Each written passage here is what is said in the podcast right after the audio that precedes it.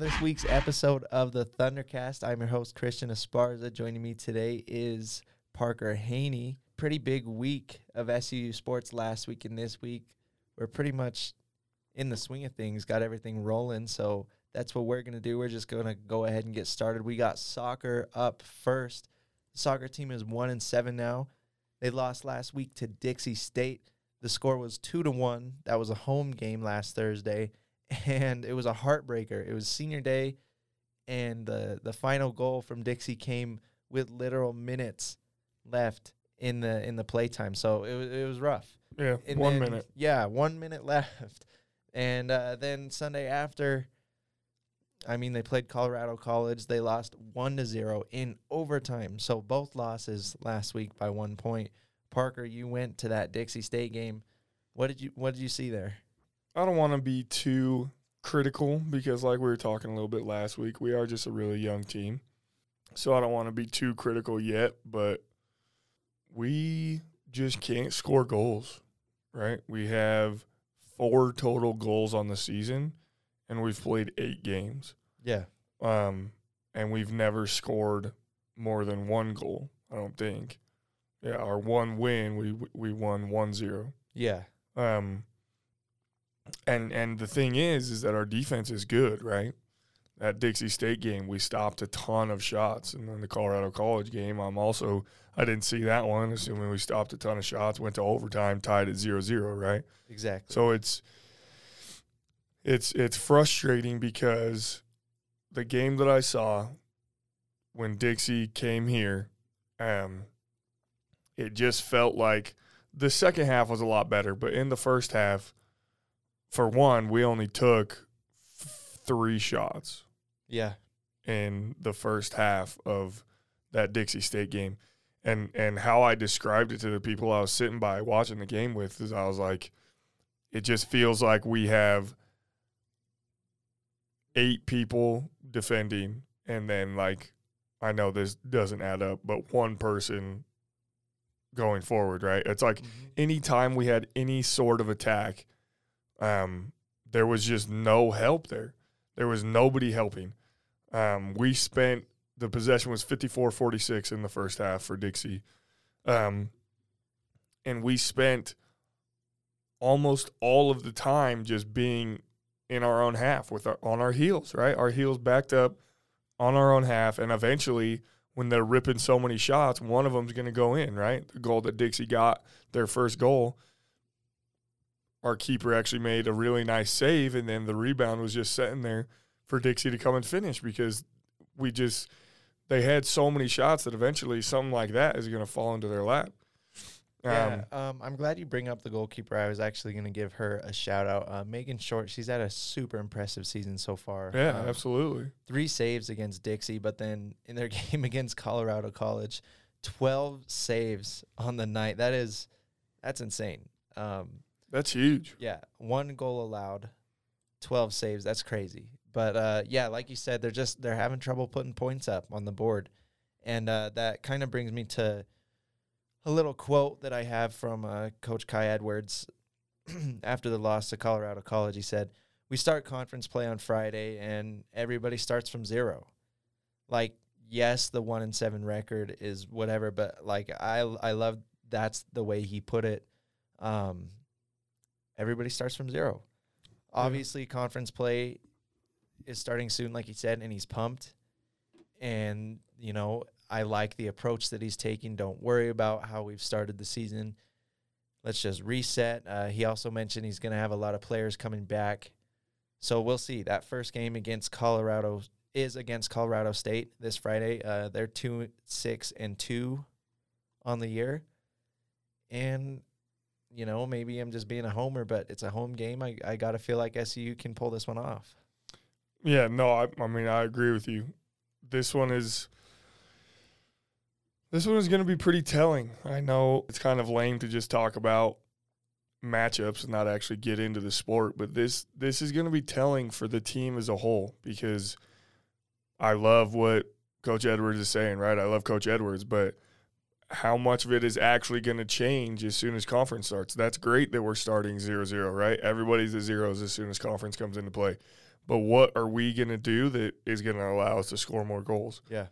Like our goals, yeah, our goals are restarting at zero, but we were only at four through eight games. It's like we just need to be on the attack more. We have a lot of really fast girls and a lot of really talented girls. Kate Shermer has been amazing for uh, for the T-Birds this year, and I feel like she doesn't ever even have any opportunity to score because anytime we have any sort of push, it's just her. Yeah. She can't go one on four. Um, Just So this- more help around her. yeah, this game is going to be big because I think that we need to come out and we need to get a win. You said Northern Colorado is two and six and two. Yeah. Yeah, so Northern Colorado doesn't really have it all together either. Right. So we need to come out and we need to win, especially at home on homecoming week. Mm. I think that that may set the tone for like, you know, yeah, we're back. Let's do this, right? We're gonna we're gonna win some games this year. We're gonna win some conference games. Like, let's get after it. But That would be great though, right? Like yeah, totally. that would be such like a a jump start to your season. Like it's been so rough, obviously so far, but like you said, homecoming week uh, at Yeah. home, first conference game of the year. That would be such a great way for Coach Edwards and this team to get their confidence back. So that'll be a really exciting game to go watch. I think that's uh, this Friday. I believe it's at four oh five. Let's move on to volleyball. Uh, volleyball, they are four and eight on the year now. Last week they lost to Utah State, one to three. That was last Wednesday, and there's not much to say about that match besides it wasn't particularly close. Um, SU had 26 errors on the night compared to nine from Utah State. So 26 errors, that's literally a whole set of points. Right.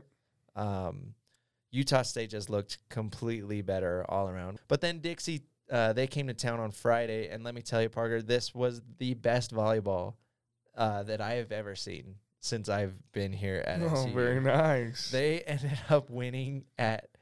They won three to two, and the last set was just it was insane. Maybe not the best like quality of volleyball play, but as far as like emotions and mm-hmm. intense and stuff like that. Like it, it was so crazy. So it got pushed to the to the fifth set. SU won the first two sets, then Dixie won the next two. Fifth set, it's just neck and neck the whole time. Uh, we go up 15 to 14. They go up 16 to 15, and we're we're just matching like that the whole time. Finally, um, Dixie was leading 19 to 18. SUU calls a timeout. We come out of the timeout, put up three points in a row for the win, and just the whole the whole stadium went crazy. I mean, it's volleyball, Yeah. so there wasn't a ton of people there, but there was just so much emotion and stuff, and everybody was losing their minds. It was it was so fun. Then we go to down to St. George the next day to, for a rematch, and uh, we lost three to one. so it was like we had that one night where it was super cool, but then back down at Dixie, same thing though. 33 errors on that night. So that's that's kind of a, a trend that's starting for these Thunderbirds and it's it's not a good one. Something they got to clean up. Yeah, I mean, you just you just can't have that many errors. It's like you were saying. That's literally a full set of. that's literally one win for, um, for the opposing team. But yeah, man, that that makes me excited that that you had a really great time. That the crowd was getting into it. Um, that that, you know, people were getting excited for uh, for all of these like. I don't want to say all right, right, like the non-main sports, right? People go Yeah. to football, people go to basketball. Relatively, like even still, there's not as many as, as some bigger schools, right? Gymnastics, but it's no, it's totally cool to see to see people get excited. I think we got a really great freshman class, and I'm I'm excited to see people come out and you know get excited about volleyball and soccer. And I think that this soccer game, home game on Friday, is going to be a really good one for us. Um, but yeah, that that again, I haven't been to a volleyball game yet. I'm going this week. I was out of town this last this last weekend, but it sounds a lot like we're kind of beating ourselves, right? It sounds Yeah. like we have the talent, we have the team and the arsenal to, you know, put together some wins. We're just killing ourselves committing all of these errors. So And You it was it was tough because it was literally just like like we'd get a good, you know, set up a good play. I excuse my lack of volleyball knowledge. Sure. They'd, they'd set up a good a good play, and our uh, our hitter would just hit it out of bounds, like Yeah, just too hard. it's poor execution. Yeah, and it's like ah, it just sucks because it's like, dang it. Yeah, But uh, like you said, they play again this Thursday uh, at home against Eastern Washington, and then they play at Saturday again at home against University of Idaho. So same thing. Conference play is starting for volleyball, and I think that's going to be really fun to watch as the season goes on. Um, I don't know. It depends on what team we're going to be getting night to night. You know, the Mhm. team that was even with Dixie and was able to pull off a win with the home court advantage, or the team that you know, like I said, scores 33 points for the other team. yeah. So uh, I'd say I'd say that's that may have something to do with their age as well, right? Yeah. We're pretty young and, and kind of having up and down games like that. I feel like is a is a young team sort That's- of thing where they're still trying to figure it out. They're still trying to figure out each other, right? As Yeah. teammates and and the setter, like where the hitters want the ball, you know, and and who are our big blockers and who's going to go up for them and just a lot of different things that can contribute to you know being being a college elite volleyball team so I'm, I'm hopeful that we'll figure it out because i have a lot of faith in the new coach and i just think that that we're going to be all right but yeah, again it's going to be very telling coming into this week we have two home games to start conference what are we going to do Yeah. And uh, you mentioned the new coach. That's huge. It's like, you know, you have these ugly losses last week, and it's like, how do you turn your team around? But I mean, yeah, uh, like you said, I just think it's going to be great. It's going to be fun to watch. Yep. On to football. Did you watch the game against Tarleton State? Um, I watched a lot of it, but not, you know, I wasn't fully locked in. I kind of had it on my phone as we were hanging out with family and whatnot, but I saw a good amount of it. That was, it was so refreshing to see them actually play in FCS school. Yeah, Um, totally. And same thing. That's another thing we talked about uh, on last week's episode. It was like, you know, they had these first two games against these big FBS schools, and of course, they're not going to look very good. So it's like, how are they going to look when they play a school on an even competition field? And they do, and they just they go out and they look great. They establish themselves on the ground early, which is something we didn't even see last year in the spring or the year before. We haven't had we haven't had a solid ground game in a couple years. And not only that, uh, getting going on the ground really opens up the air game. Uh, Brandon Shanks had three reception touchdowns, over 100 yards. Uh, Miller had a great game. It was just fun all around. The biggest thing, though, was uh, Tarleton kind of shredded us through the air. Our, our defensive backs did not look the best out there. That's where Tarleton State did, I'd say, about 90% of their damage was through the air. And it was just rough. I mean, we talked about again last week. They just have a relatively inexperienced group of defensive backs, uh, corners, and safeties. But um, LJ Davis, who's arguably their best corner, he had a couple rough drives back to back. Um, he was getting picked on a lot. Tarleton's quarterback was going after him. Um, he got flagged for a pass interference. Uh, he gave up a big catch. Later in the game, he did have an interception, but then the play was called back. Um, I believe it was defensive holding or something like that. Some penalty negated the interception. So it was a rough night for LJ Davis and the Thunderbirds secondary. But really, overall, I mean, they got the win 40 to 35. So what more can you ask for? Yeah, I I don't want to start out on just a negative note because I have a lot of positives to say about SUU, but the thing that scares me is still just how many yards we gave up, right? Yeah. And how easily they seem to move the ball. And right, the fact that we took a five point lead with a minute 20 left, and my first thought was, oh no, are we going to let them score a touchdown again? right. Now, that's obviously a little bit of PTSD from the spring, but it's it's just a little bit concerning that they were kind of scoring at will, um, that they were kind of you know doing doing whatever they wanted through the air. Um, and it's actually funny, right? Because for us, we broke it down as like you know, I don't. last week we broke it down as I don't know how good their quarterback's going to be through the air, but their two backs might might torch us, right? Well, both of their backs combined for 24 carries and combined for you know less than 150 yards. Um, so I guess that's good to see that, that that didn't happen. You know, maybe I don't know what Tarleton's game plan was coming in, but maybe they come in try and run the ball and then we get a couple good stops and and they're not really moving us around and so then they go to the air and had a little bit more success. Duncan or I mean Stephen Duncan went 18 of 26, 256, four touchdowns and an interception. Um, we did get to him twice though, right? We had two sacks on the night. Yeah. Um, and that is and gave up zero sacks, right? So I love that we won the the battle in the trenches. Um, and I just think that there's a lot of positive to build off of finally getting a win, right? I got a couple buddies on the team and I reached out to them and I was like, Hey, all right, everything aside, how did that feel to finally close one out, right? And all of them had the same response, like, it felt so good to finally get this win, right? Like yeah. it's been it's been there, it's been brewing. It felt so good to finally close one out. And now we're coming back home, playing Eastern Washington. We got a homecoming game. Like it's gonna be huge. And I'm excited that we have a little bit of momentum coming into it. Yeah, I think part of the reason maybe they didn't utilize their backs as much as it was kind of a shootout game.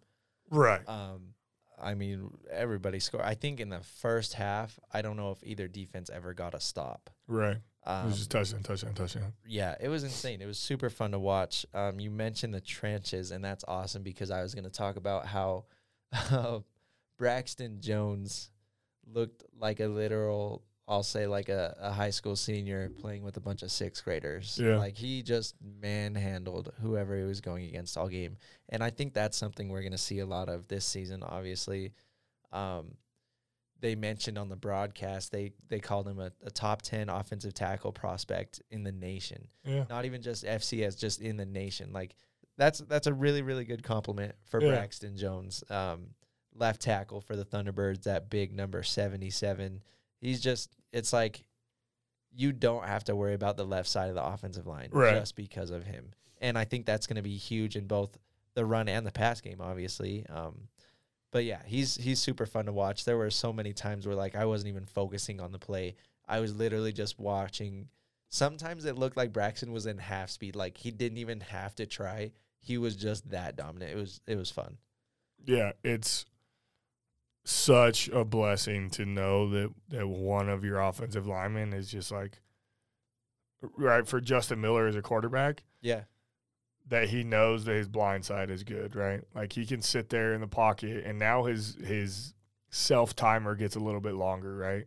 He's sitting there, he doesn't feel like he has to get rid of it in 2 seconds like he feels like he can kind of hold on to the ball, he can see everything in front of him because behind him he knows that he's going to be all right because he has Braxton Jones back there.